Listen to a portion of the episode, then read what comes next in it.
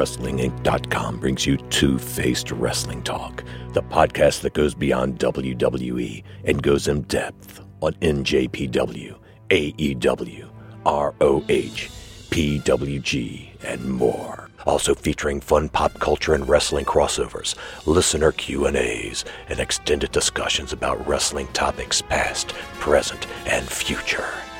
Now, here's your host, Kelsey. Hi, and welcome to Two Face Wrestling Talk. We just got back not that long ago from Vegas. We're going to bring you all the first hand news because we were there live in person at Double or Nothing and at StarCast. It was a lot of fun. I'm joined with my co host, Paul. I almost forgot to introduce you. Jeez, I'm Pete's. You know, they say what happens in Vegas stays in Vegas. Well, some of my ha- some of my money happened to stay in Vegas. Yeah. Not that bad though. We had a good time. We did it a great time. We were with our friend Anthony from Smart to Death and his awesome wife, Olivia. We had $2.50 beers, and they were good beers too. It was awesome. That was like the highlight of the trip for me. We went to this awesome casino, found affordable beers. Hey, I finally got to meet the owner of this site, this website. oh, yeah, and Raj. so so that was that was uh, so we were part of that panel discussion that we had uh, talked about that we'd be on, and uh, make sure you check that out on Wrestling Inc. as well. As we were joined by uh, all the people from uh, Wrestling Inc. and we had a nice hour long panel discussion on Friday. Yeah, Friday. uh, or was oh yeah, it was Friday. It was yes, Friday. yes. I thought it was Thursday for a second, but we weren't even in Vegas on No, we Thursday. we were in New Orleans going to a Paul McCartney concert. So crazy couple of days. We also got to see Glenn at that Wrestling Inc. panel. Someone Mm-hmm. else I really like from Wrestling Inc. So catch up on that. It's on the WINCLY, I believe, a few days ago. Mm-hmm. So check that out if you want to see what we said. It's funny, we talked a lot about Jon Moxley, aka Dean Ambrose, and Suzuki. And uh, who knows what we'll see in the future because now we know Jon Moxley is going to be a part of Dominion. Yeah. So he's working with New Japan Pro Wrestling. Yeah, we don't know what that's going to entail, and we'll uh, talk some New Japan in the second block, along with a little, little, little bit of WWE and NXT. But uh, this show is all, or mostly about AEW. Yeah. and double or nothing. Yep. So let's get to it. Okay, let's get right into it. And we should also tease that we've got some great interviews to play for you, uh, not only this week, but the next two weeks as well after this week.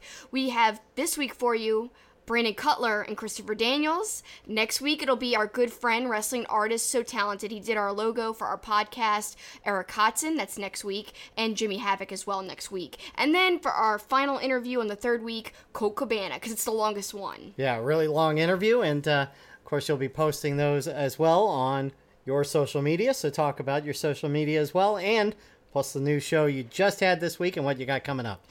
You can find me on Twitter at SuperKickingIt, S U P E R K I C K I N G I T. I do a lot of polls on there. I do a lot of questions where I want to find out you guys' opinions on wrestling. And recently, I asked a lot of people who do you think would win in a steel cage match, Bugs Bunny or Mickey Mouse? And to see the results of the poll, you should check out my latest live video. You could find it on my YouTube channel. Super Kicking It with Kelsey. That's spelled K E L S I. It's also on my Periscope. That's spelled Super Kicking It, just like my Twitter. Also, if you just go to my Twitter profile, you'll see a couple posts down the Periscope video on my profile. So all that you'll find out who most people thought would win in a steel cage match and who I think would win in a steel cage match. And all the scenarios people made up, it was great. Someone asked me, "Who's the booker?" And I said, "Well, the booker is someone who's a neutral entity." Scooby Doo. He doesn't care who is booked to win. He just wants to make money so he could buy more Scooby snacks. it's all so ridiculous, and there's even more ridiculous scenarios in that video. So check it out, please. I think you guys will laugh. But now it's time for news, opinions, and everything that is wrestling. It's time for headlines.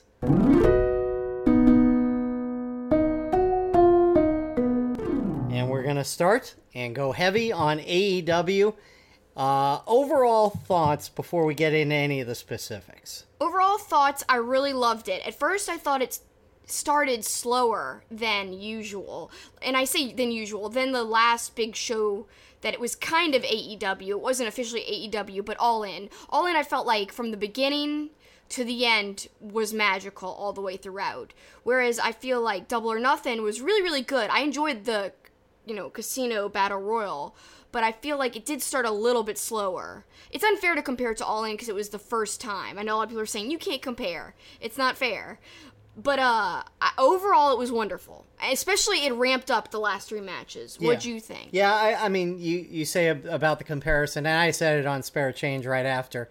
Unfairly, I was comparing it to All In, but All In also had Impact stars, Ring of Honor stars, and it was high energy throughout. This was not. There were times where there was definitely lulls in the crowd. Uh, I thought, to me, even as much as I love SoCal Uncensored, I wasn't even that invested uh, until really Best Friends match because not only were they great, but the the, the guys they they went against who I didn't really know much about, uh, Angelico and, or Angelico, I can't even remember how it was pronounced, And Jack Evans. and Jack Evans, and they were really good. They Yeah. were they were uh, interesting to watch. And then it to me, you know, then there was another little lull, but then you know, towards the end, the the last three matches were gold. to me, the last three matches were like A plus plus, all of them. And I knew the Bucks versus Lucha Brothers would be Right. amazing because if you guys didn't catch our episode last week, I'm really proud of it because we went in depth on three Young Bucks versus Lucha Brothers matches, and they're all from PWG. Now, one of the matches was a triple tag team match. Right. It wasn't just the Lucha Brothers versus Young Bucks, but two out of the three were. And we, we talked about all three. And I'm really proud of how we broke it down and we went really, really hardcore with our analysis of it. And so please check that out if you missed it because I think you'll really like the differences. You'll hear us describe those matches, and to me, those were completely different than the one we saw at Double or Nothing. I really thought they would have some callbacks, but there really wasn't many callbacks to those sets of matches. Uh, the only thing for me, as far as uh, all, uh, double or nothing, is we have not had a chance to watch the broadcast yet. Yes. we, we haven't we haven't found a loophole uh, uh, to not pay sixty dollars after we just paid two hundred dollars for the actual show. So we haven't had that TV experience of it yet. So what we're going to discuss is going to be similar to how we felt right after afterwards. Uh, you know, because again, we we don't have the benefit of what the broadcast was like. We've heard what people have said about the broadcast itself and whatnot, I really wish we did have that comparison because I love giving you guys two sides of the coin, like the being there live and the seeing it. Because I would love to give my two cents about JR's commentary. That's the thing I'm interested in the most. I've actually heard decent things about him and great things about Excalibur, No which is really that's what I really care most about. That people loved Excalibur, and you know, before you all go on and saying like, "Oh yeah, he's great," I told you he'd be great. I told you. People were like, "Who do you want to do commentary for AEW?" First thing I said was Excalibur, and it came true. So, and I told you guys he'd rule, and he he does rule. So, I'm very proud of him. Very happy. Well, let's get into it and let's start with that Casino Battle Royal, which, you know, again, right off the bat, I was comparing it to the Battle Royal from All In, which I actually enjoyed more. But you actually like this Battle Royal quite a bit. I loved it, and I don't know why you're so down on it. It had so many people we loved in it. Like, I know, I guess you don't like them as much as me. I know you don't like Joey Janela as much. I like Joey Janela. I know, but not as much as me. I I, think part love of- Joey Janela. Part of it was I was kind of distracted. I was getting in to the building late because I had to run a little side errand because somebody decided they needed to bring their backpack. you and could- told me to bring the book bag. You're like, we could check it. So I had to find somewhere in the hotel to check it. So, uh, I again, like th- that's a perfect example. I'd like to see that on TV because my opinion of it is kind of skewed because I, Yeah. by the time I got, you know, food and settled into the seat, it was like already into the match. So, Yeah, I understand that. Like, it was kind of a lot more hectic for so you have a better perspective of. That I mean, match. Jimmy Havoc, seeing him, I was like, And we interviewed him, like I mentioned earlier. I can't wait for you guys to hear it. We talked about his arse. but much more. You'll find out why next week. it's so ridiculous. Um, It, it's not what you think, that's for sure. no, or it might be. I don't know. I don't know. it has to do with matches. No, kind we don't. We don't need to go any farther than Okay. it's about his arse. Okay. And I only said it that way because he said it that way. Yes. It sounds more PG when you say it with an R. So Yeah, whatever. exactly. It's okay. We're still PG. I said it with an R. so it had him in it. It had, of course, Hangman Page. We all suspected he might be the last guy to enter in, and he was. Now, a lot of people are speculating, uh, not speculating, they're kind of saying that they would have enjoyed Tye Dillinger, Shawn Spears, they would have enjoyed his entry more had it been a surprise. That they kind of missed out on it being I agree. a bigger deal because they announced it ahead of time and they shouldn't have. I could agree with that too because it was fun seeing him. It was fun chanting 10, but it wasn't what it could have been if it was a surprise. I think he would have made a bigger impact. Had it been a surprise. And MJF, you're the hugest MJF fan right now. love And he shined. His heel work was great in that casino battle royal. So to me, because of all those people I love, I thought it was a great a great battle royal. Yeah, uh, it, MJF is quickly becoming one of my favorites because he's such an a hole. I know you're Like his promo later when they revealed the championship belt, and he's he said to Bret Hart, which by the way, a huge surprise, Bret Hart being there. people went crazy. they were so happy to see him show off the belt. But uh, MJF comes out with the mic and says to Bret Hart, "Watch out, Bret! There's a fan." I thought that I laughed so hard. That was so terrible. But, But- great. Great heel work. But uh, the Casino Royale, uh, MJF kind of played the sneaky role. Thought he was going to pull one over when Page thought he had won, and he tried to eliminate him, but he ends up still getting eliminated. Adam Page was the the winner of that, but really the big winner was Brandon Cutler being in that battle royal. Yeah, I really love Brandon Cutler. He's really just kind of like an underdog that's really come up and shined lately. If you guys have been watching Being the Elite, he was on a recent episode, and you and I watched it together actually. You see Matt and Nick offer him an AEW contract, and it's legit tears mm-hmm. that come out of Brandon Cutler. He's just so happy and relieved.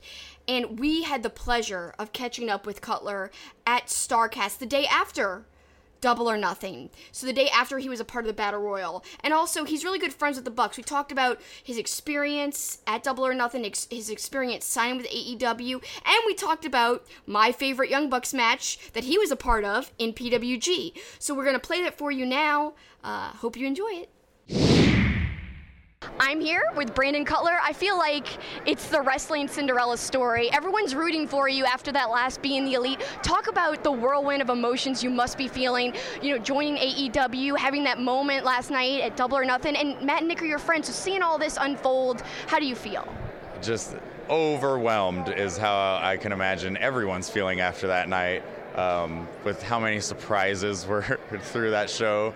Um, but for me specifically, yeah, just so much appreciation for the, the stuff I've been given and how I can support my family and stuff now. Um, that, that's what washed over me in that moment in that in that video on being the elite is just the security of knowing like my family is going to be taken care of now and then uh, after that was like the appreciation of everything i've been working uh, on with them and like uh, how they've seen it it's, it hasn't been overlooked and that's one thing with these guys is they take note of everyone that how hard they are working and everything that they do uh, whether you think it's unnoticed or not, like they notice. Like they they've done that from top to bottom, all the way from the ring crew to the top stars. They've taken care of everybody, and they know like, oh, I'm gonna get that guy because he's always done this for us, or he's he's gone the extra mile for us when we're in this company. Let's bring him to our company. And so I was telling some of the people even in my meet and greet today, it feels like this is kind of like like the NBA All Stars game. Is we've taken we've picked all the best people in their positions again from ring crew to refs to wrestlers to any any position you can think of like they handpicked everybody that they wanted it wasn't just like who's who's available or who they can get it was like i want that guy I'll figure out a way to get him. Like like they did that for Rick Knox for Excalibur. Excalibur has a great job, and they said we want him. What what is it going to take for him to announce for us? Let's do whatever it takes to get him on our team, and they're doing it. They really are, and you mentioned two big names to me because I'm a big PWG fan. You mentioned Excalibur and Rick Knox. Uh, PWG, you know, stalwarts. I love them so much. A lot of people don't know. You performed a lot for PWG back in the day, part of the Cutler Brothers. A lot of people ask me all the time because I'm a big Young Bucks fan. They say, "What's your favorite Young Bucks match?" I always say the same answer: Cutler Brothers versus Young Bucks versus El Generico and Paul London. That is an underrated match. It's a gem. It's a beautiful, high, you know, high energy, fast-paced match. Can you tell me about that match? What went into it, and how do you think of it now? Yeah, I, I went back when I got back into wrestling in um, January of 2018. I went back and looked at that match because that is one of our like most like at least for the Cutler Brothers, that's one of our highly rated matches. uh, and it holds up till today. Like it's a great match. Um, I remember being in that match that it was originally it was going to be a guerrilla warfare between just us and the Bucks, and that was already just amazing because at the time I think they'd only done maybe two or three guerrilla warfare matches before us, and we were going to be the first tag team guerrilla warfare match. So that was like a high honor to have. Uh, and then that uh, kind of like a month before or so, uh, they said like, oh, we're going to add in also Paul London and El Generico. And at that moment, I, I've been wanting to wrestle both of those guys for so long, and uh, still to this day, I love Paul London uh, in and out of the ring. The guy's just such a gem himself. Uh, to have a match with them in, in with those stipulations on it in a guerrilla warfare, first ever tag guerrilla warfare. On top of it, being in the ring with the the Bucks, our best friends, uh, it was one of those like beyond dream matches is kind of a term I'm, I'm starting to come on. Is uh, there's things that are beyond dreams. There's not there's dream matches and then there's beyond dreams where it's something that you couldn't have even fathomed was something you wanted. Just like uh, AEW, I've been saying this week is a it's a beyond dream job where a dream job would have been. Working something with the Bucks and like the same company and making enough money to support my family. A beyond dream job is they own the company and they hired me in the way they did and stuff like that where it's it surpasses any dreams you could have even fathomed yourself.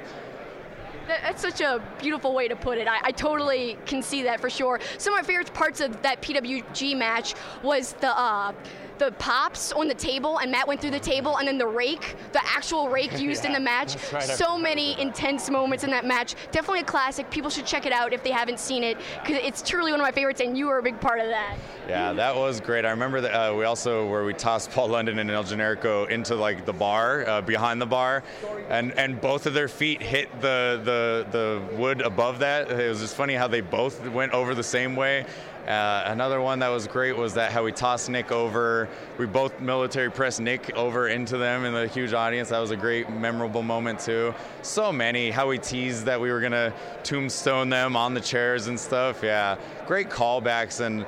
Uh, it's great to see that kind of stuff too. Of how even at that when we retired, that Matt and Nick saw the great potential in our tandem tombstone, and then they took it the next level, and it's now known as the Meltzer driver. Because like I would have never been able to do that front flip like Nick does. So it's like that was just that was destiny that they they took it and they young bucked it. They made it way better than it could have ever been, kind of a thing.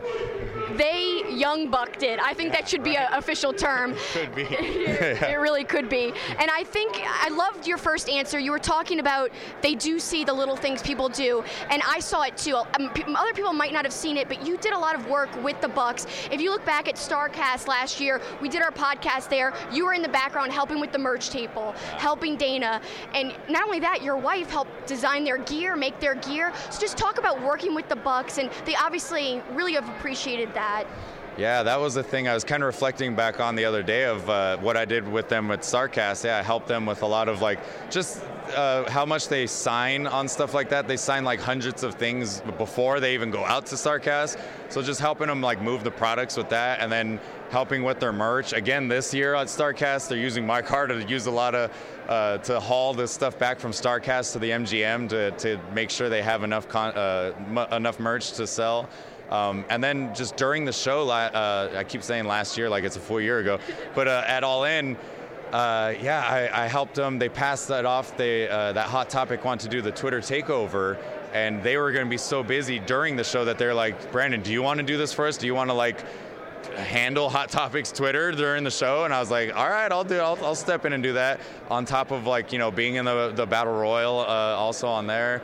Uh, there's a couple of other things. Oh yeah, and then that my wife made so many people's gear, trying to get that gear to them that day and whatnot. Uh, they saw it and they, they appreciated it, and so they had that just you know checked in their bank until they they had another show, uh, and just being on being the elite, uh, helping them.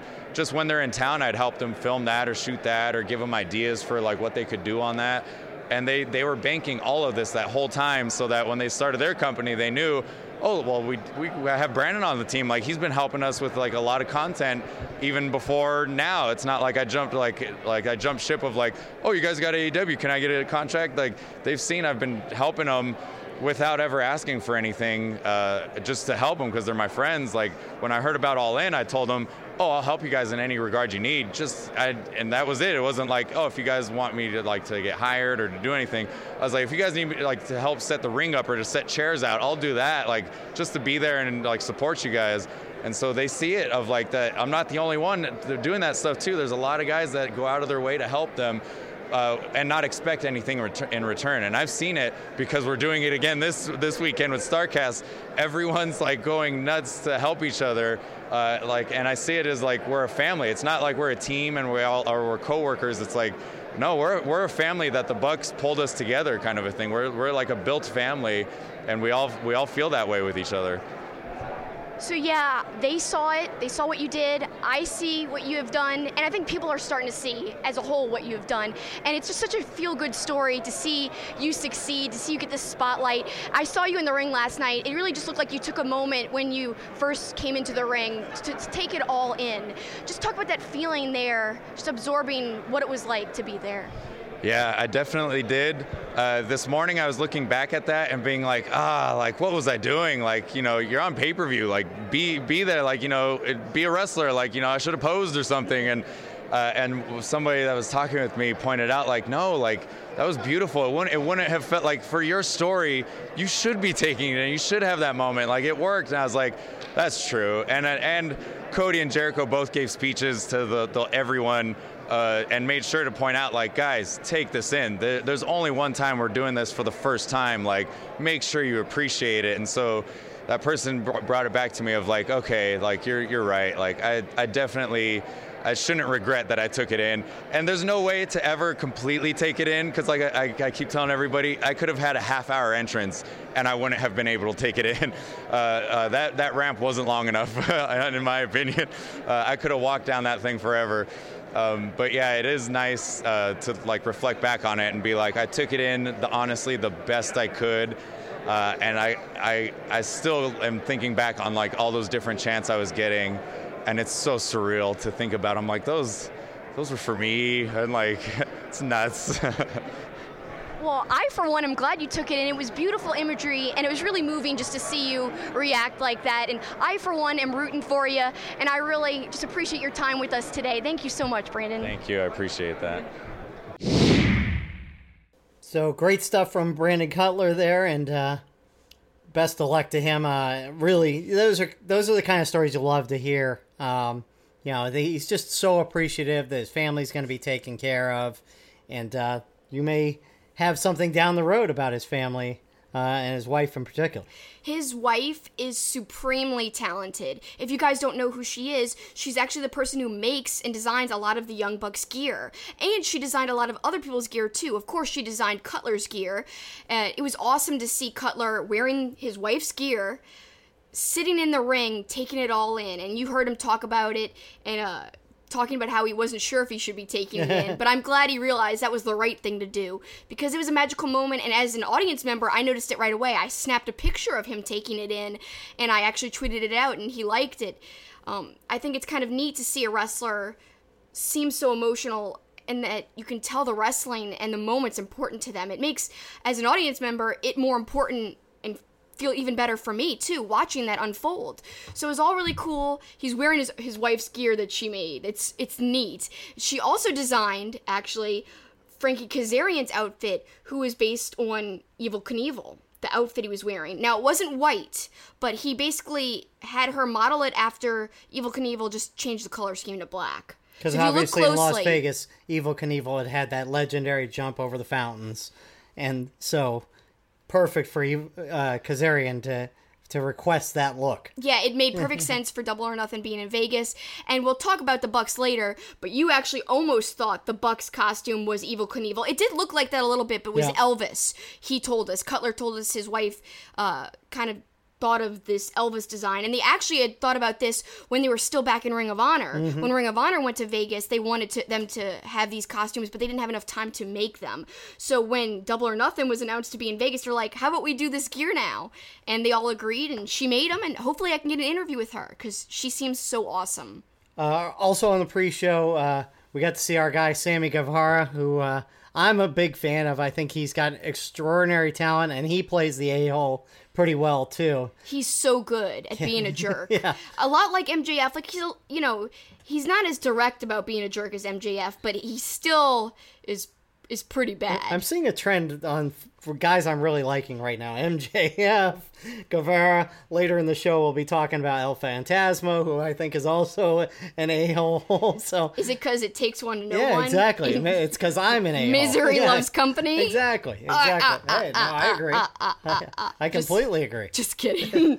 That's my weird uh, uh, joke and laugh or something. I don't know what that was. But yeah, I, I've seen some reviews and people didn't like that match that much. I thought Sammy was really entertaining and maybe, maybe uh, they weren't as excited about Kip. I don't know, but I thought that was a decent match. That was weird that it didn't get good ratings. And you know what I love? This is a gear thing again. I, I just love noticing the wrestler's gear. He had a really cool panda like headgear piece Yep. on. It was cool. It was really really neat.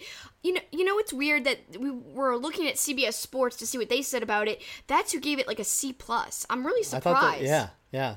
I, I was. I believe it was a Yep, C plus yep, was their I- grade. Yep, I thought Yeah. that was a surprise. So we kind of talked about it.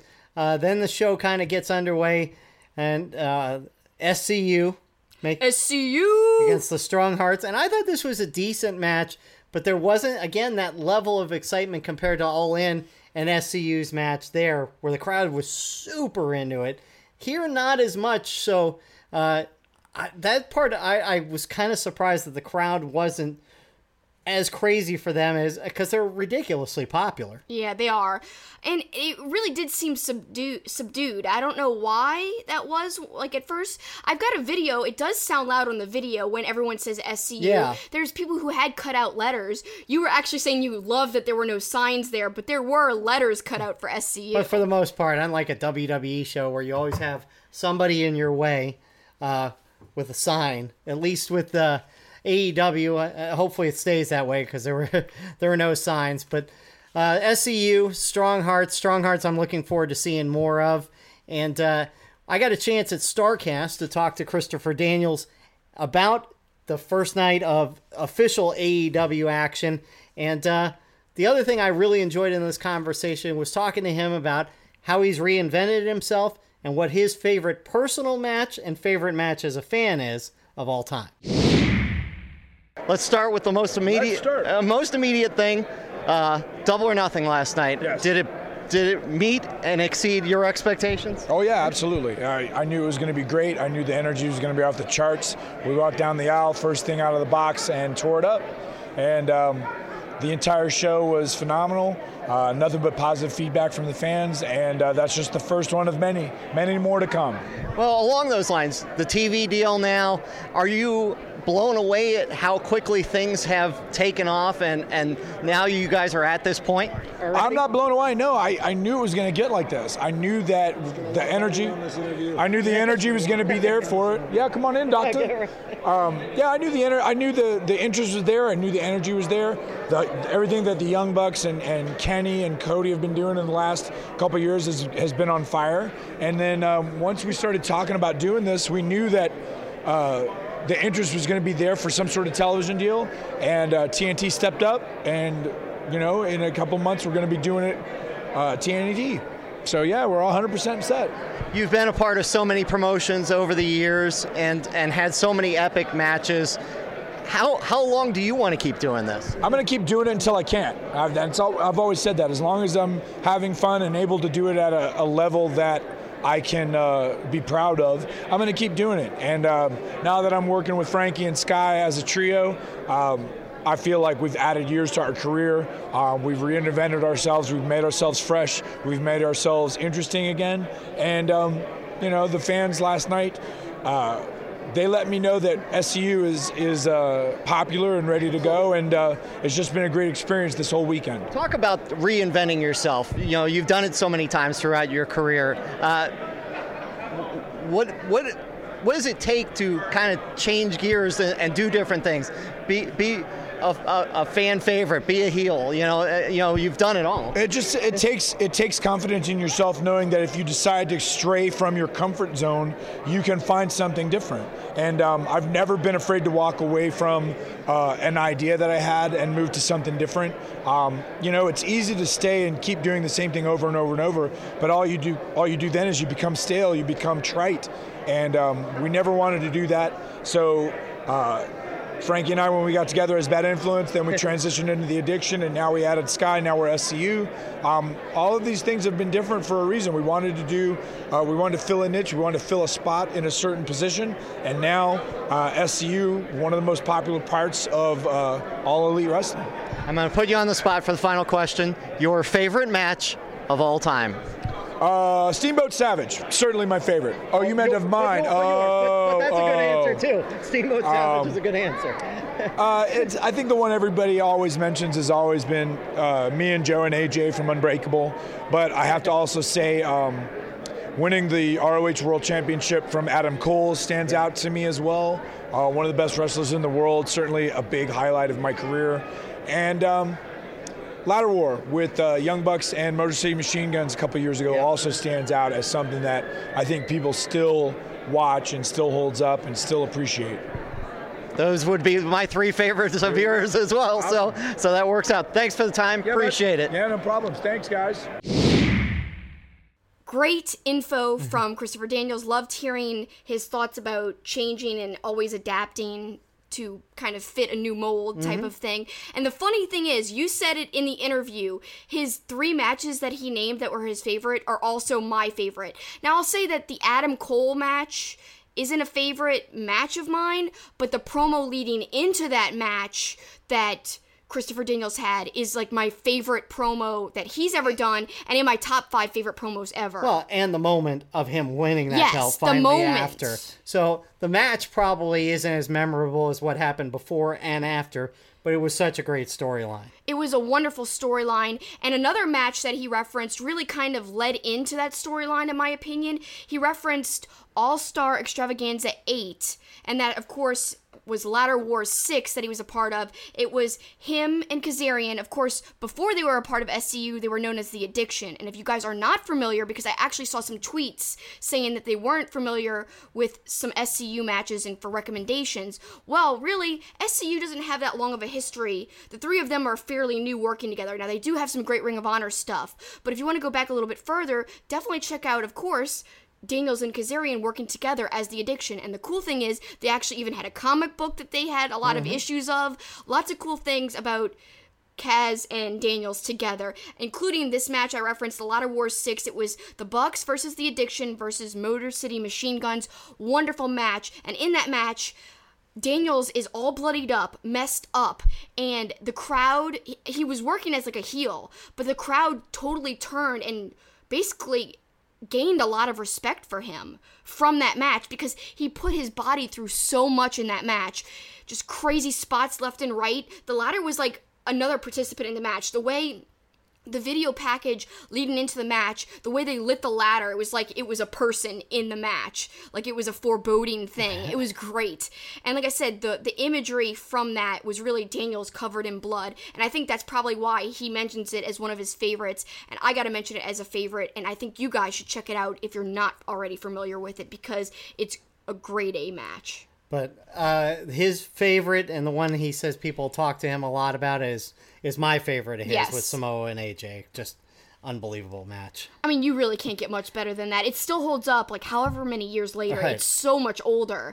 Back when TNA was TNA, not Right. Impact. Yeah, and that was you know that was I didn't watch a lot of TNA, and I've said that on the podcast, but that was a match I remember watching, thinking these guys are awesome, and uh, you know at that point with WWE being the main thing, I was like, boy, I would love to see these guys in WWE at some point. and two of the three are now. Yeah, and it's one crazy. and one's leading the charge in AEW, so all good. Yeah, so that's another match people should check out if they haven't already seen it. And the promo, again, leading up to the Adam Cole match, where literally Daniels cries. He talks about how he needs the championship, he needs to win. And it's just such a desperation type of thing, and beautiful emotion from him. It was awesome that you got to talk to him. Yeah, it was pretty good. So uh, let's uh, let's fast forward now and get to what I thought were the uh, best three matches. There were some other moments that were good. But like I said, Best Friends was fun to see. There, there was, uh, you know, a couple of, of mistakes in the show. You know, a couple botches in that match. The wrong bell going off in, in the in the six woman tag match, but once we got to the big three matches, they were fantastic. They really were. That, like I said earlier, they were all A matches for sure. Uh, I'd give them all really high ratings if I was giving quote stars or something. I would give them quite a lot of stars almost like the most you can give. Let's start with you know cody versus dustin. All the emotion was there. The story was laid out perfectly done. And of course we knew one of them or both of them. I thought maybe both of them would blade but it only happened to be dustin. And boy was it good with just one of them because he bled enough was- for the two of them. Yeah, that was a gusher. But right off the bat, let's start with Cody coming to the ring, and you know they've kind of set the stage on this that he was going to destroy the Attitude Era kind of thing, and that's what Dustin and Gold Dust represented. And so he, he comes down, and there's a, a chair on the stage, and it's clearly got what looks like Triple H's logo. And he goes and grabs a sledgehammer and takes it to the chair. Thought that was a great imagery. I, I think they missed the opportunity though, in that he should have taken the sledgehammer to the logo of the chair itself, and maybe had some pyro where the thing blew up or something too. Yeah. But I think taking it to the back of the chair would have been even more symbolic, because then he would have taken out the logo. Yeah, that kind of would have been even better. But I kind of like what they did with Yeah. it, and I liked Brandi standing behind him, being like, "Yeah, do, do it." It was really cool, and it's kind of funny. Like you know, they're a wrestling power couple, and the whole kind of represent they're they're they're kind of alluding to how they're taking down the other wrestling power couple, Right. not just Triple H, but Triple H and Stephanie. Yep. So it was Cody and Brandi. So it was two against two almost, Yep. in a metaphorical sense. And uh, the other our early impression right off the bat was how phenomenal Dustin looked. 50 years old, and he. He looked- said it at the weigh-in. Yeah, he had been working out the hardest he's ever worked in his life. Yeah, well, it showed because he. I mean, you think of like his last match as Gold Dust, whatever it was. I don't even, you know, I don't even know if it was a significant match as Gold Dust. But what he looked like then to what he looked like on Saturday night was incredible. It really was. Uh, he definitely put in the work, and all the the in-ring stuff was great. But I think the thing that took it over the top, the thing that really made it as great as it was, was what happened at the end, where Cody choked up, basically asking Dustin to be his partner for the future show coming up in Jacksonville. He asked him to be with him when he fights, you know, against who was it, the Bucks? against the Young Bucks. Yeah. Yeah. Um, no, and look, I'm glad that was something that they saved. I mean, I'm sure it was going to happen regardless, but I think if if they had announced that beforehand and Dustin was a dud in the ring, it would have it would not have carried as much excitement. But Dustin looked so good, and the crowd was so into some of those false finishes. Uh, I think I, I was really impressed at what Dustin did. I, I thought it was a tremendous match. And then the Cody emotion after was fantastic because it was genuine. Like you said, he as he got to the last word where he said, "I need my brother," like you, Yeah. you know, he's getting caught up. So I thought that was awesome. and the pointing to the sky, like you know, saying "Dusty, Dad," you know, like Yeah. that was really powerful. I even had some tears, like in my eyes. I didn't wasn't crying, crying, but I had you know watery eyes. I thought that was really moving, and I think everyone in there felt that. And you know what's cool is I really didn't think that Cody could pull it off before they announced who he was facing. I was like, he's not gonna have. How could he possibly have a big match like he did it all in? Right. That match had so much story in it, so much emotion, and they made Dusty a part of that match too, in a way, because of how much the NWA meant to Dusty and how big of a part he was to that company, and how historic the whole thing was. But also how Cody wanted to paint his own name for himself. So I really thought to myself, there's no way he can beat the Nick Aldis story. Right.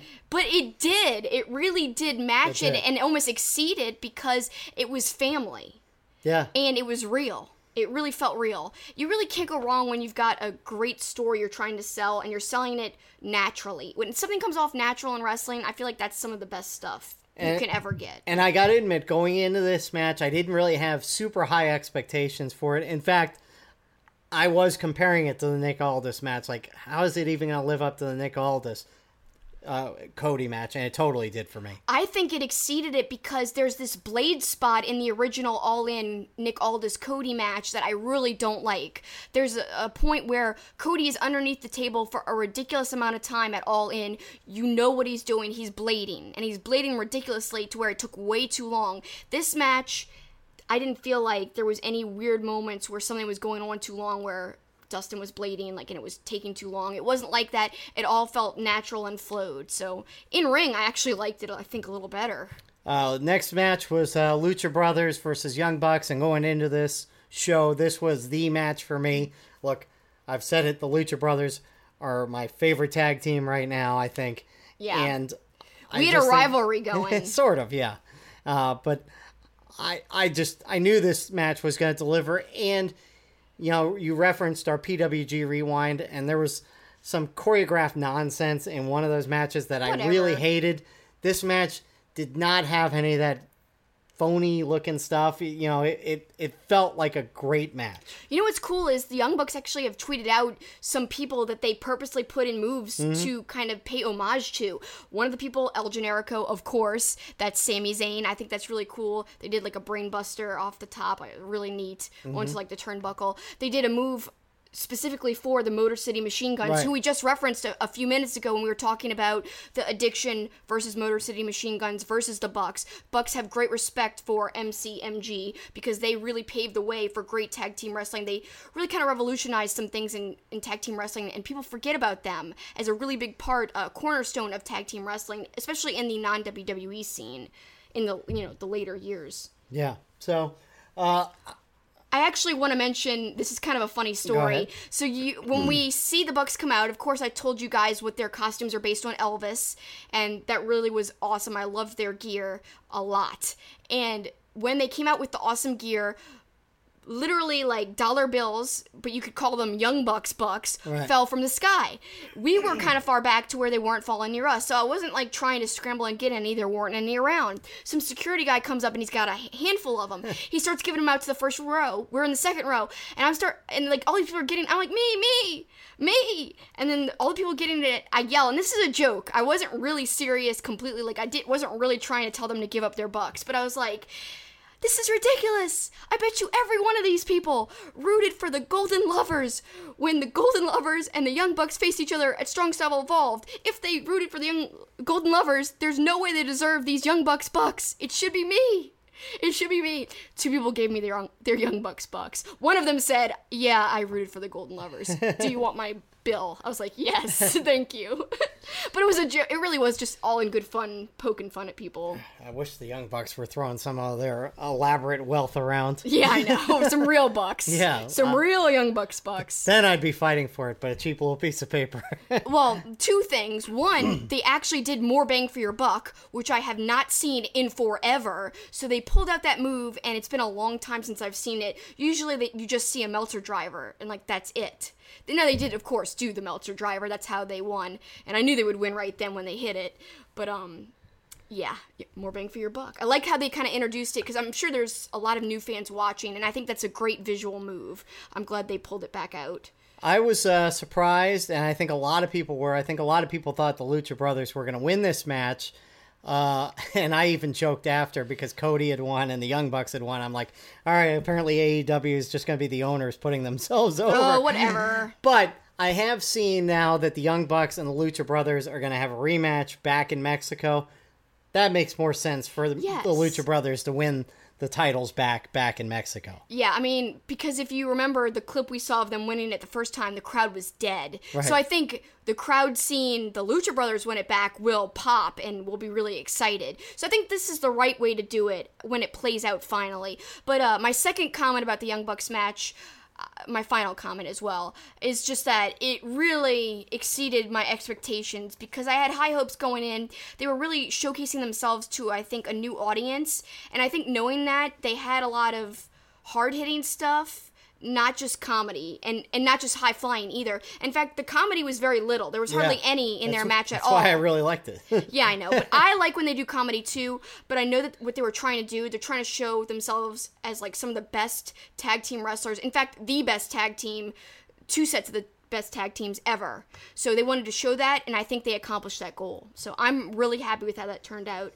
I guess that would have to be my favorite match. Yeah, probably me too. But I think I think you could throw any of the last three matches in a hat, and I I could ar- make an argument for any of them. So let's Yeah. get to that last match: Kenny Omega versus Jericho. We had seen it uh, back at Wrestle Kingdom, and it was a great match. And this one was uh, just as good, I thought. I think it was just as good, and I think it was really different. I was worried going in because every New Japan match that Jericho had was a really fast paced, hard hitting, gimmicky match. Like, basically, it was super hardcore matches. If you remember the Naito match, he throws a tripod onto him, Right. all kind of brutality. I thought that maybe Jericho was going that direction to where he wasn't really having the more traditional matches anymore. And it was working for him in New Japan, the style he was wrestling. But this match with Kenny at Double or Nothing, I feel like was the most wrestling I've seen Chris Jericho do in a long time. And I'm talking about like wrestling, wrestling, like actual wrestling. I thought he looked great. He had said he'd been in the gym working out, kind of doing some MMA type stuff at Dave Batista's gym that Dave Batista owns. And uh, the training shows. He looked great. The only thing I didn't like is his new finisher, the Judas effect, which is like a back spinning elbow. I think it doesn't really look impactful. I think it could look a little like harder. I like the idea of it, but I think, you know, I- don't know. I, hope they can kind of like make it look more intense. But overall, I think he looked great. He really looked like the best he's looked in a long time in terms of wrestling quality. And he slimmed up too. He looked really good. It was a, a brutal battle. Uh, I, I thought it was funny. Uh, the AEW apparently is going to have a different kind of table than WWE or New Japan has. The table that they brought out and that Kenny eventually did the stomp on, which always makes us nervous. I that's my number one thing I hate. Because I get scared. He's gonna break his ankle. Well, and the he's way gonna he- break his ankle. the way he landed, I was more worried he was going to hurt Jericho because he didn't really land on the center of the table, and so I thought I thought Jericho could get hurt. But it was a brutal match, and you know, look, Kenny gets his nose broken in the match, bleeding everywhere. bleeding everywhere. Uh, one thing should mention: neither of us overly big fans of Kenny's new music. Oh, I forgot about that. Thanks for remembering. Yeah, um, I really hate it. yeah, I'm sure it's probably based on some video game. You guys can school me on that. I'm not really a big video game person. I, I love movies and TVs. If it was some kind of nod to a TV show theme song, I would know. But I just think his old New Japan song, Devil's Sky, is like so iconic and ridiculously well known and goes with him so well. It's so hard to wrap my mind around another song. And they were obviously trying to go the complete opposite direction. They're like, well, I guess if we can't use that song, let's just do something totally different. To me, it didn't work. I didn't like it. I didn't feel it. I, when it came in, I was like, oh no. It didn't even go with the bang gunshot thing. No. I, I was bummed out. So uh, then we come to post match, and Yeah. the big surprise that everybody's talking about, although it wasn't a huge surprise, it was speculated, but the way it was executed with Jon Moxley showing up, I thought it was great. I thought it was perfectly done. The roof blew off the place. Yeah. People were going nuts. You and I are so mad. He walked right in front of us, Moxley, right there. We thought we pressed record. This is so weird. We both did this separately. Yeah. We thought we pressed record on our phones to get a video, and I didn't press it. Yeah, it wasn't recording. I think I double punched it or something. I don't know what I did, but I I thought it was going, and then I look and there's no numbers going, and I'm like, what the hell? He just walked perfectly. I had the greatest shot. It sucks. But uh, the the crowd reaction when he came in was perfect because he came in sort of shield style, actually, Yeah. coming down through the crowd, and I could see we were on the side he came down, and I could see everybody on the other side stand up and start pointing. And I'm like, all right, something's happening to our right here. they turned off the lights though, didn't they? They flashed the lights off. Did they? Yeah. I don't. uh, Yeah. I thought they did. Maybe I don't. See, this is why we wish we could have rewatched the broadcast. But regardless, I turn to my right. I'm like, oh, it's Moxley. And uh, ironically, our friends uh, Anthony and Olivia had a funny story because Anthony had gone up and he had ra- gone up that exact aisle or an aisle near it, and they were staging Moxley to come down, and he came sprinting back to his seat to tell his, his wife Olivia that, uh, that that Moxley was coming. So Yeah, he was so excited. He was like, I was marking out, I was marking out. I was like, I would have too.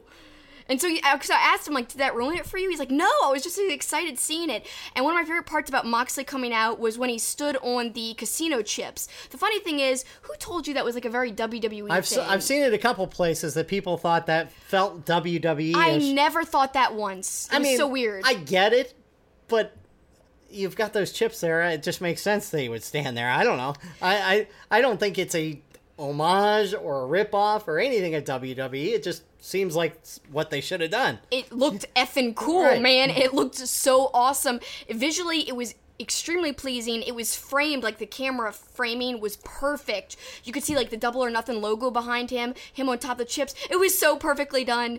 Just and a lot of uh a lot of well planned out stuff happened. And he just seemed to have so much energy and reinvigoration. And the cool thing is, of course, this week after Double or Nothing, Jericho released his new episode of Talk is Jericho with Jon Moxley, aka Dean Ambrose, talking about leaving WWE, how it felt to be there. And I- I'm not going to say too much about it because everybody's heard it at this point. Everybody's talked about it. If you haven't heard it, you should go listen to it now. It's really entertaining and it's really uh, eye opening, really. I say entertaining because it gives you an idea of what it's like right now in WWE, and you can almost imagine how many people must be frustrated. It's sad to think, but I'm sure there's other people who are creatively stifled and feeling very annoyed backstage. Sasha Banks comes to mind right away, and uh, it sucks to be in an atmosphere like that where you're controlled. Like Vince, you know, trying to get him to say what he wants to say, thinking that it's cool, but it's it's really not.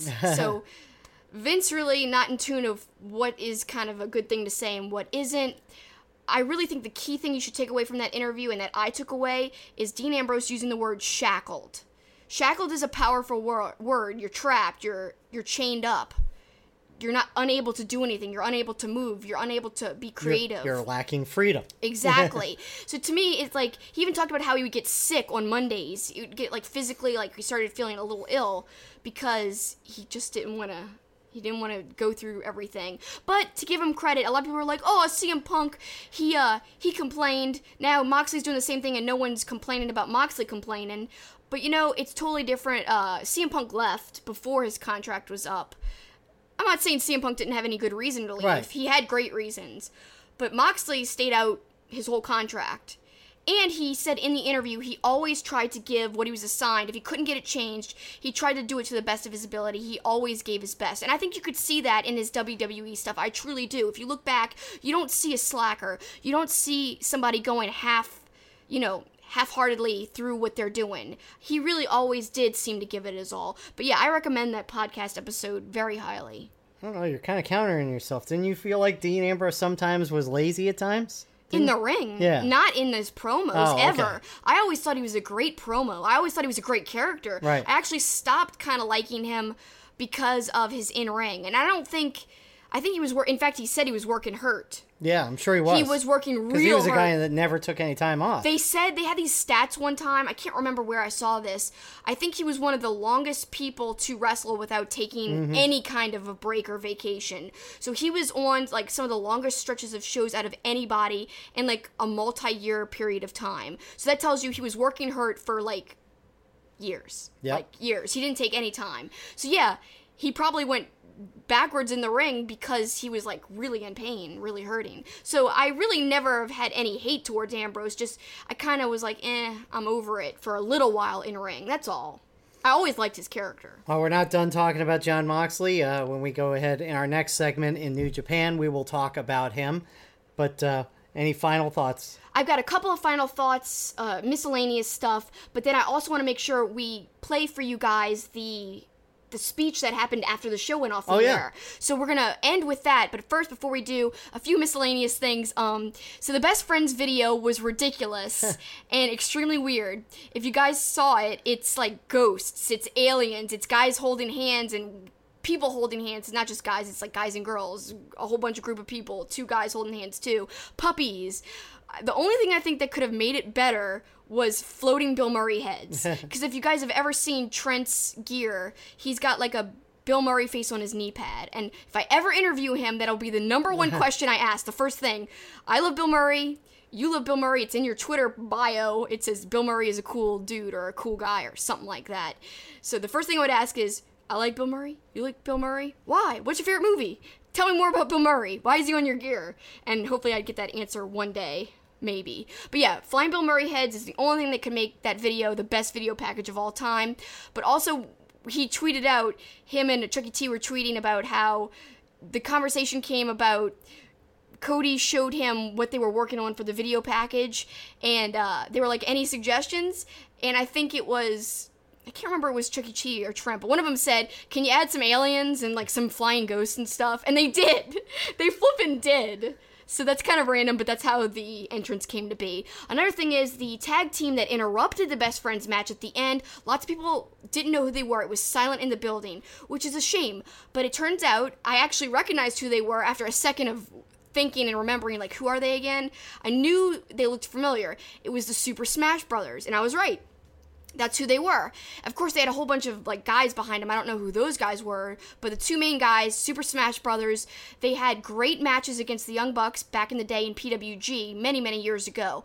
But they also recently had a more recent match with the Young Bucks at Ring of Honor last year at one of their house shows, which is available on Honor Club. You could go back and watch that. Just Google Super Smash Brothers versus Bucks Ring of Honor 2018. It'll pop right up something that was great from that match is they did a lot of old school stuff that they hadn't done in years. Like the Bucks were doing back rakes; they hadn't done that in years, but they did it as an ode to their old matches with the Super Smash Brothers. Check that out. I think you guys will enjoy it, and I think you will be hyped about Super Smash Brothers in general. Also, uh, with the Bret Hart segment, MJF saying the line uh, call you know he was making fun of uh, Adam Page for liking horses and like having his logo be horses. He called him Seabiscuit. Yeah. So want me to get you another sugar cube? There's some great heel work there, and um, those are some of the you know last remaining little uh, comments I have. Anything you want to say? Nope. Uh, just interested to see where AEW goes uh, with their show in Jacksonville as they build towards being a full fledged TV show and see how they develop some of the other guys not just the top end guys, because you know the last three matches can't always be th- loaded with three th- your six best or eight best people. So we'll see how they develop some other people. Before we throw to the closing comments, are you encouraged by what you saw Yeah, for yeah. the future? I thought the production was good. I, I mean, again, I got to see the TV broadcast, but from what I saw, I am encouraged. And of course, oh, we totally skipped over the women's match. I thought that was good too. What I was really, really happy to see was Britt Baker get the Just Pop before, of course, Awesome Kong was introduced. But Britt really got a way bigger pop than I thought. So people are obviously more familiar with her after last year, her being a part of All In and everything. And I was really happy to see her get such a great reception because I like her. She might be my favorite. I know a lot of people really love Kylie Rae too. She's great too, but I And that love w- Britt. And that was a great match, highly rated as well. So uh, here we go. Here's the closing comments uh, from Kenny Omega and company. I'm so proud of everyone, and uh, I should be mad, and you know, mad for losing, but uh, Moxley.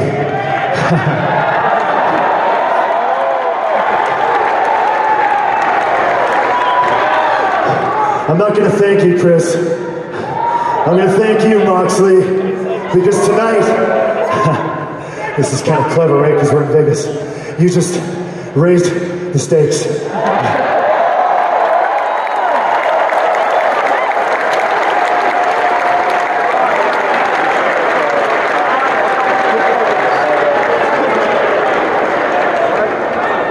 Did you guys have a good time?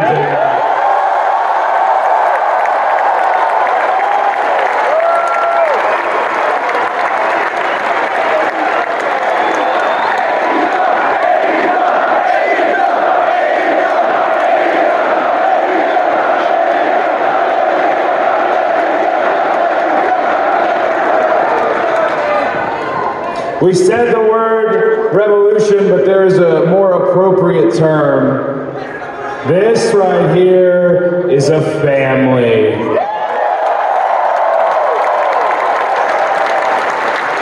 This right here is for everybody who was told they couldn't, who was told they are less than. None of us are. Mediocrity loves company, and that is not us. This is all elite wrestling. You are all elite wrestling.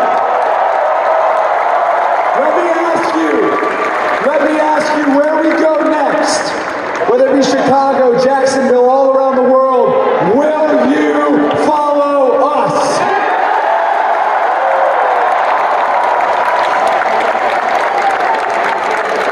And I give you my word, Matt, Nick, Hangman, Brandi, Dana, Kenny, we will never, ever, ever let you down.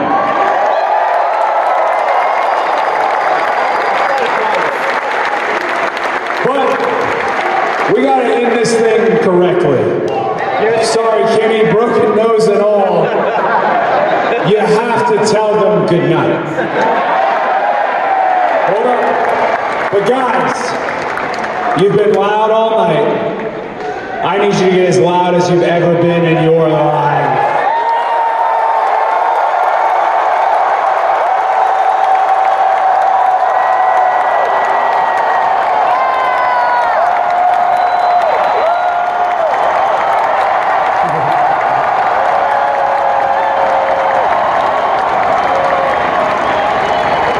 all of us here, you know, we, we really put our pride on the line to try something new. All of us.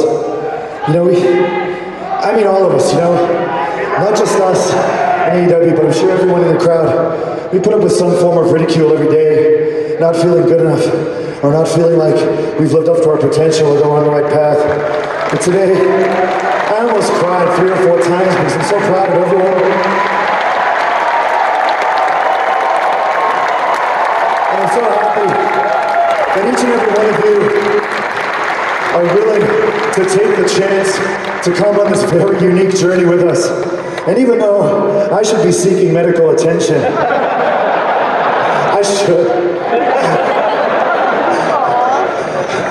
Cody put me on the spot, and uh, so I guess, oh boy, I guess I must bid you adieu.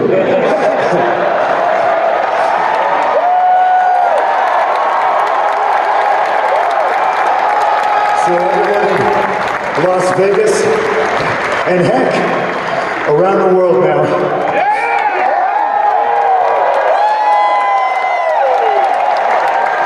Goodbye, smooch, and good night.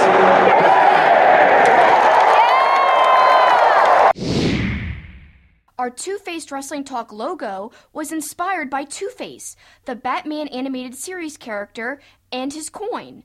The logo was designed by the talented and creative artist Eric Hudson. Eric creates wrestling themed pieces as well as other pop culture art. He is also currently working on a Roddy Piper comic book. You can follow him on Facebook, Twitter, and Instagram at Dreaded Dinosaur. You can also support his work by becoming a patron at patreon.com slash dreaded dinosaur. Please check out his work. And now back to Two Face Wrestling Talk. So towards the end of that first block, we talked about Jon Moxley making his appearance at AEW, but he wasn't done making news this week as we switched to New Japan. And before we get to Best of Super Juniors, I guess we're looking down the road to Dominion because guess what? Jon Moxley's going to be there. Yeah, I'm pretty darn excited because if he does more than just this match at Dominion, think of the matchup possibilities. I mean, him versus Suzuki, him with Suzuki. Yes, please. Uh, him versus Phantasmo, Ishii. Uh, anybody, like literally anybody. Ospreay. I mean, heck. I mean, Dean Ambrose in Suzuki Gun would be great. I know. Uh, I believe Zack I- Sabre Jr. I said it on the podcast a long time ago, I'm pretty sure, when we were talking about matches that we'd love to see. And I think I said we'd have to go back and search to con- confirm this, and we're not going to go th- that deep into it. But I'm pretty sure I said Dean Ambrose and Suzuki would make a great match because Dean Ambrose seems like he, he could be crazy by his. His uh, character and Suzuki is crazy. it was a question we were asked something about like if you could have two wrestlers wrestle from different promotions who would it be and you said that so that was a great answer i think you really did like i remember you saying that i think you really did say it Yeah. so the possibilities are endless, and I really hope he sticks around. But what does this mean for AEW and New Japan? What does this mean for their relationship? Is there a working thing going here? Because you also have Jericho coming mm. in and having a match against Okada, and of course Jericho has a contract with AEW. Although I've I've heard on his podcast him say, "In my contract, I can't work anywhere else, but it does say I can work in New Japan Pro Wrestling." Now, why is that? I mean, he obviously insisted. Why does Moxley have the same thing? Is it just because they're big enough stars to basically demand still being able to work there because there's people there that they really want to work with? Or is this a bigger company thing they're trying to kind of uh, almost have a good possible or like keep things good between them and New Japan so that maybe one day they can have a relationship. Maybe that's what they're trying to do, which would be a recipe for disaster for Ring of Honor. Well, it goes back to my theory about Kenny Omega never having a formal goodbye in Japan. Yeah. Makes me think at some point, and maybe AEW is opening the door a little bit to something, that Kenny Omega may wrestle there again at some point too. It would be cool. I'd love that. Don't get me wrong. I'd love that. There's a lot of people that I'd love to go back and forth, but I'd be really uh, scared for Ring of Honor if that were to happen. Yep. Really scared. I would be too. It would be uh, not good, I don't think. So, uh, as we're recording this podcast, we are caught up on Best of Super Juniors through night 11. So, there was uh, one more B block, and then one more A block, and one more B block, and then they will go to the finals on uh, Wednesday morning, Tuesday night, wherever you are. So how many shows left is that that we haven't watched? Uh, there will be a total of four shows before our next podcast, And that's and that includes the finals. that includes the finals. So four more shows that we'll be watching, and then that those four shows we'll cover next week. But uh, good, uh, good job of us catching up after we got back from AEW. Trying, Somehow. trying to watch some of the uh, best of Super Juniors. A block, to no one's surprise, is going to come down to Shingo and Ishimori. There, Mm-hmm. there didn't seem like there was going to be much doubt that Shingo was going to go in there probably undefeated. But I'll tell you what, even the Shingo matches that you thought, you know, he's definitely going to win.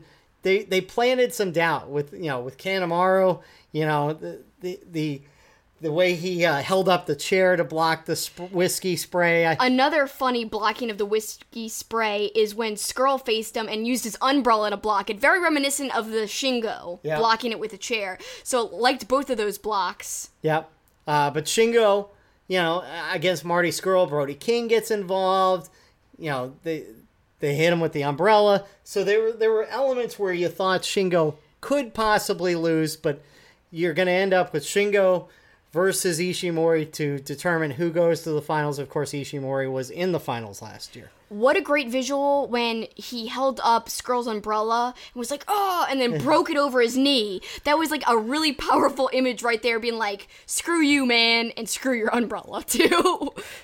but uh, a lot of the uh, the great matches have really been in the B block. To no Oh, one's yeah. surprise, because Will Ospreay's in the B block, so thus all the all of his matches are great. The match against Phantasmo, which you- excuse me, you only saw bits and pieces of, but uh, his his other matches uh, against Robbie or uh, against Bandito, you love that match. Yeah. In fact, I've watched it twice. Oh yeah, yeah, yeah. That that's a wonderful match. I really loved it. And can Ospreay even have a bad match? I mean, the man's incredible. Him versus Bandito blew my socks off, and him versus Phantasmo, I loved. I thought that was so well done. Phantasmo's like a a grade A heel. He's mm-hmm. insanely incredible. Really takes being a heel to the next level. I mean, I think he's better than MJF. I think he's better than kind of like some of the top heels out there. You know, he's almost so heelish that he could work perfectly with Suzuki and Zack Sabre Jr. But I think it's really great because, like, yeah, he's along the lines of Jay White, but I think he's even more heelish than Jay White with, with some of the stuff he's been doing lately. so I really loved Phantasmo versus Ospreay. I thought it was even better than their first match. Yeah, yeah, it was great. Um, and then Phantasmo versus Rocky after Phantasmo, uh, or actually before he picked up a loss against Yo, he uh, loses to Rocky, and w- w- was a match that was dripping with like emotion, and the Yeah. crowd was so behind Rocky. Honestly, so far in the tournament, that's my favorite match because I was really invested. I'm usually really invested in Ospreay matches, but this Rocky match got me because, you know, they just painted the story perfectly on commentary about how much this meant to Rocky. It was his first time in a long time main eventing, and it was his first time ever in that building main eventing in a singles match. So the importance was laid out right there on commentary, and you knew as the audience, like, wow, this is a big deal right now. And you could just feel it in the room that everyone wanted him to win. The crowd was really loud, especially for a Japanese crowd, which really made it even better watching from home. When you hear a Japanese crowd that invested and that loud, you know they're into it, and it makes you even more into it watching at home. And it was just a feel good moment that he ended up winning. I loved every moment of it. There was parts where I was screaming, being like, "Come on, Rocky, come on!" So I gotta say, because of how invested I was, that was my number one match so far. And you mentioned the crowd. Three straight nights they were at Korakuen Hall, and they they talked about how it was sold out and as loud as it's ever been in in New Japan. And it really came across on TV. I even mentioned it before they had mentioned that on the broadcast of wow, these crowds are really into it. Like they were really into Bandito at one point. They were cheering for him. Robbie Eagles, they were really into. Yep, yep. Uh, I did Oh. love in the Phantasmo Rocky match uh, when Phantasmo yelled forever like he was going to do the forever Yeah. clothesline, but of course Rocky was tied up upside down and he stepped on Rocky's uh, jewels. Yeah. Did he say forever when he did Oh, that? yeah, yeah, yeah. yeah. He goes forever. Yeah, I couldn't remember. that was great too. I want to backtrack a second. I just mentioned Robbie Eagles. Another person I really, really love lately. Loved his match against Will Ospreay. I like how they're making him appear like the reluctant heel. Like he's a heel, but he's really not anything like Phantasmo. Like he doesn't want to go too far. He feels weird going too far, and you could see that hesitance. I love that. I think it's a a very kind of gray character, really multi-dimensional, multifaceted. Well done. Love what Eagles is doing and how he's portraying his character. And his match against Ospreay was fantastic. That's probably my second favorite. Uh, that and maybe a Phantasmo match against Ospreay. They uh, they did a really good job of uh, putting historic perspective on that match, talking about how Ospreay helped to get Eagles to, to New Japan, yet uh, Eagles really didn't want to shake hands with him and all that. So playing the the heel, but you know when Phantasmo got involved, he wasn't happy about that. Right. He actually had like a really uh, like bothered look at the end of the match when he's walking out with Phantasmo. Can't wait to see what unfolds as this goes on and on because obviously this could turn into a main storyline if like they're kind of clashing heads and if Eagles doesn't really want to stay a prominent heel. The other thing I really want to talk about about New Japan is uh, the first week of shows. It was Caprice who was fantastic. Uh, this last round of shows, Oh, yeah. Juice Robinson was so good on commentary and so funny. So We I wrote down his his lines because they were just wonderful. Yeah, He must have mentioned not wonderful bungholes like 10 times. That was insane. um, let's see if I can uh, find all of his. Uh, uh, let's see some of his quotes here. Um, yeah, I, I during the Bushi Doki match, I hate Bushi and I don't know who Doki is from a ham sandwich. but he said Dookie, which was even worse that he said it like Dookie. He in talking about Gresham, he said he's like ZSJ, that little bastard. Yeah. Uh, later, uh, Will Ospreay, he said, did a move called the Whistling Bunghole. He said that, like I said, a thousand times. It felt like he said bunghole. He referred to Bushi's uh, costume as Native American business casual luchador. Uh, when he was talking about Ospreay, he said Ospreay pisses you off as a wrestler because you wonder why why can't I do that? I thought that was another great line. Uh, did I miss one? Uh, I wrote one on the side there. Oh, I wouldn't have even seen that one. Uh, early in the match, uh, changing the light bulbs when he elevated him really high up in the air. He's like, he's changing the light bulbs. Oh, yeah. And I was like, what does he mean by that? Like, he's going really high up, and you're like, yep. I thought that was a cool analogy, a cool comparison. During the Phantasmo Rocky match, Red Shoes gets knocked out, and Juice is, Juice says, "Red Shoes is taking a GD nap." oh, yeah, that was great. And then in the Ospreay Eagles match, he changed what Ospreay's move was called and called it the Flying Taint Smasher. oh, yeah, yeah, yeah. So that was uh, ridiculous. Juice was uh, tremendous on uh, analysis, and I, I I miss that he's going away. Gino is good, but not nearly as good as Juice and Caprice. I don't think. I would listen to Juice on commentary any day. He really added to it for me personally. And I liked the touch. Now, as we were catching up on New Japan, we already knew about the Moxley video being Moxley. Yeah. But on the New Japan shows, they were playing it and they kept saying, you know, this is a threat to Juice. And Juice was like, "Uh, quit showing this. I don't, I don't know what this is. I don't like this. Yeah. I thought that was kind of good work by him uh, selling that too. And, uh, you know, that's going to be interesting too Moxley versus Juice. Yeah, I, I really can't wait. Because a lot of people hate on Juice.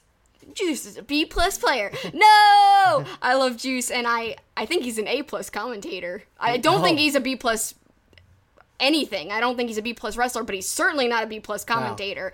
Uh, he's awesome, and I can't wait to see him. Like, I think he'll probably be really amped up to face Moxley slash Ambrose, especially because like the history, like they both were in NXT at one point and everything. I just think it'll be really neat, and uh, I'm sure they'll make a story out of it. Well, speaking of NXT, we'll uh, switch gears and talk a little WWE and NXT. Uh, This weekend, NXT TakeOver 25. Uh, really a celebration to some of the great pay per views they've had. But they're going to take a uh, rewind on one of the, on the biggest match, Gargano versus Adam Cole. That's going to be the main event.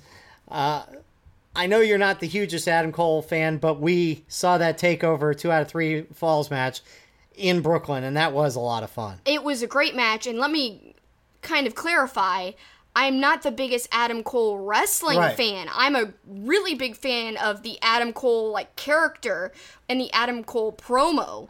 Anything he does with talking he's gold. Mm-hmm. I've always been lukewarm about his wrestling though and i don't know why that is. I really don't. But having said that he brought it against johnny gargano at that takeover match we were at in new jersey Uh, the women's match, uh, or New York or wherever that was. Brooklyn, yeah. Whatever. I can't even remember where we were. uh, the women's championship, uh, Io Shirai against Shayna Baszler. I think that's going to be a great match. Again, uh, Shayna brings it every time. I love Shayna. She's like, I've said it, and I'm sorry if you're a longtime listener. I know I say it a lot. Out of all of WWE, she might be the best heel. Like, maybe even out of all the guys, too. I think she's really top tier heel. Just so real, so natural. Like, you don't think that she's putting on a show. You think she's really that scary in real life. That's what I think, at least. Uh, There's also a uh, four-way tag match for the vacant title that uh, the War Machine War Raiders, Viking Experience Viking Raiders You had to vacate. That's so silly that they vacated Yeah, I, I don't understand why they just didn't have a final match there, especially if they're going to get promoted and not be on TV ever. But that's Yeah. that's another soapbox topic. Uh, your boy Matt Riddle, Yay! bro, bro, bro, bro. he'll be on the show. I know you're excited about that. I'm always excited to see Matt Riddle. He's in my top 10, but it's really hard to make a top 10 list of wrestlers right now. There's so many great wrestlers, but he's definitely in there. So, and I'm sure there'll be some surprises with it being the 25th takeover. Uh, I think it'll probably be a fun show on Saturday night. Not much to talk about from WWE. A lot of what they're doing is uh, setting up matches for Super Showdown, which I'm not even sure how excited I am, despite the fact that they're claiming it's going to be a WWE or a WrestleMania caliber show. Ridiculous. But uh, Baron Corbin won a fatal four way in that, so he's going to face Seth Rollins.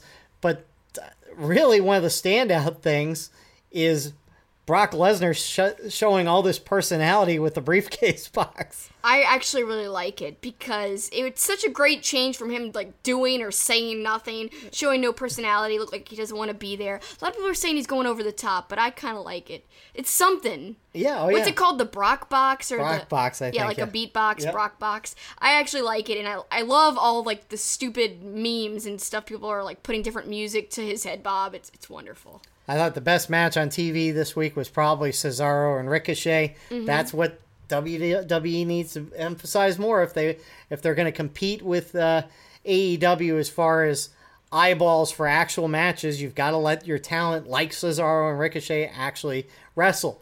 Speaking of AEW, that's probably the biggest news on WWE TV this week. Why, oh why, did they have Sami Zayn say the words AEW? I don't know, you know, if they thought that would be a good idea, like they're trying to make fun of the product, but really they didn't say anything. They just said, you could ask me about AEW. And all it did was make people search for AEW and bring more eyes to finding out what AEW is. It's stupid. Well, I don't usually get that harsh about my, you know, criticisms of WWE, but it's stupid. It really is stupid. It was dumb, but it, it's funny. That comment and a couple others were really the only thing that saved that segment.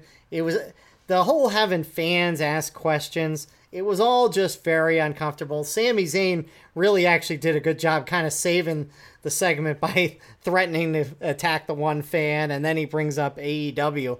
Otherwise, I thought that that segment was kind of a disaster. Yeah, I don't know what they're trying to do.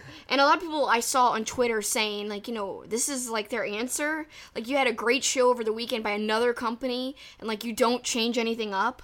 No, I mean, And in fact, you mentioned the company that had the great show. It's just all very strange. It's very odd. Yeah, I mean, you, you come off AEW putting on this product where the focus was the wrestling, and then WWE follows it up this week, and I've got three matches written down as good matches over the course of the week: the Ricochet match, the uh, Kofi Kevin Owens rematch, and the Fatal Four Way was decent. But that's it in five hours of television. Three matches stood out to me. Yes, three matches, but how many stories? Yeah. Any? Nah. Nothing? No, I mean more of Dolph Ziggler, I guess. How many promos stood out? I don't know.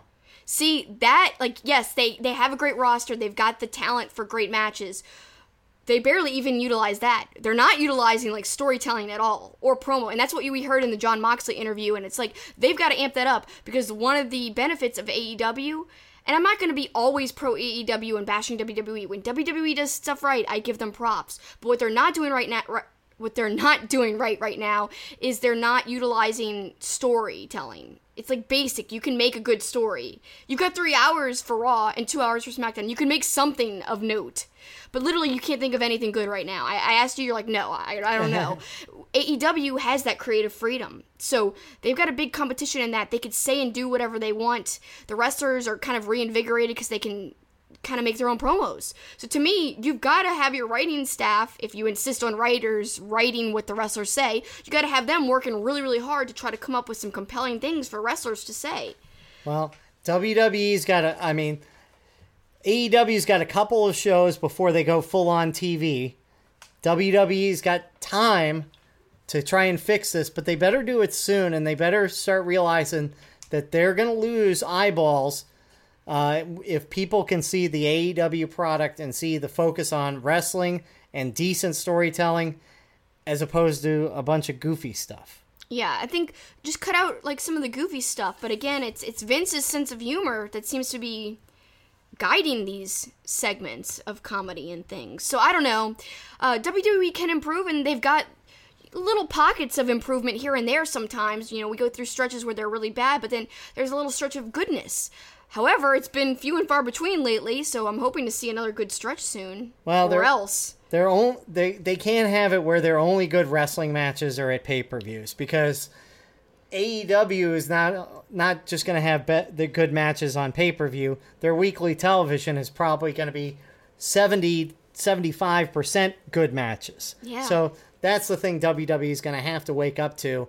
Uh, and go, look, there's different audiences. There are people that like the goofy stuff, but the ratings clearly show that things are going in the wrong direction on WWE television, and and the competition from AEW competition does uh, raise all, all all boats in harbor or whatever that expression is.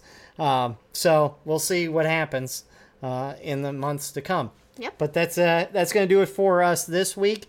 Uh, again, we want to promote that uh, next week we will have interviews with our artist Eric Hodson and Jimmy Havoc, and and two weeks we will have an extended interview with Colt Cabana.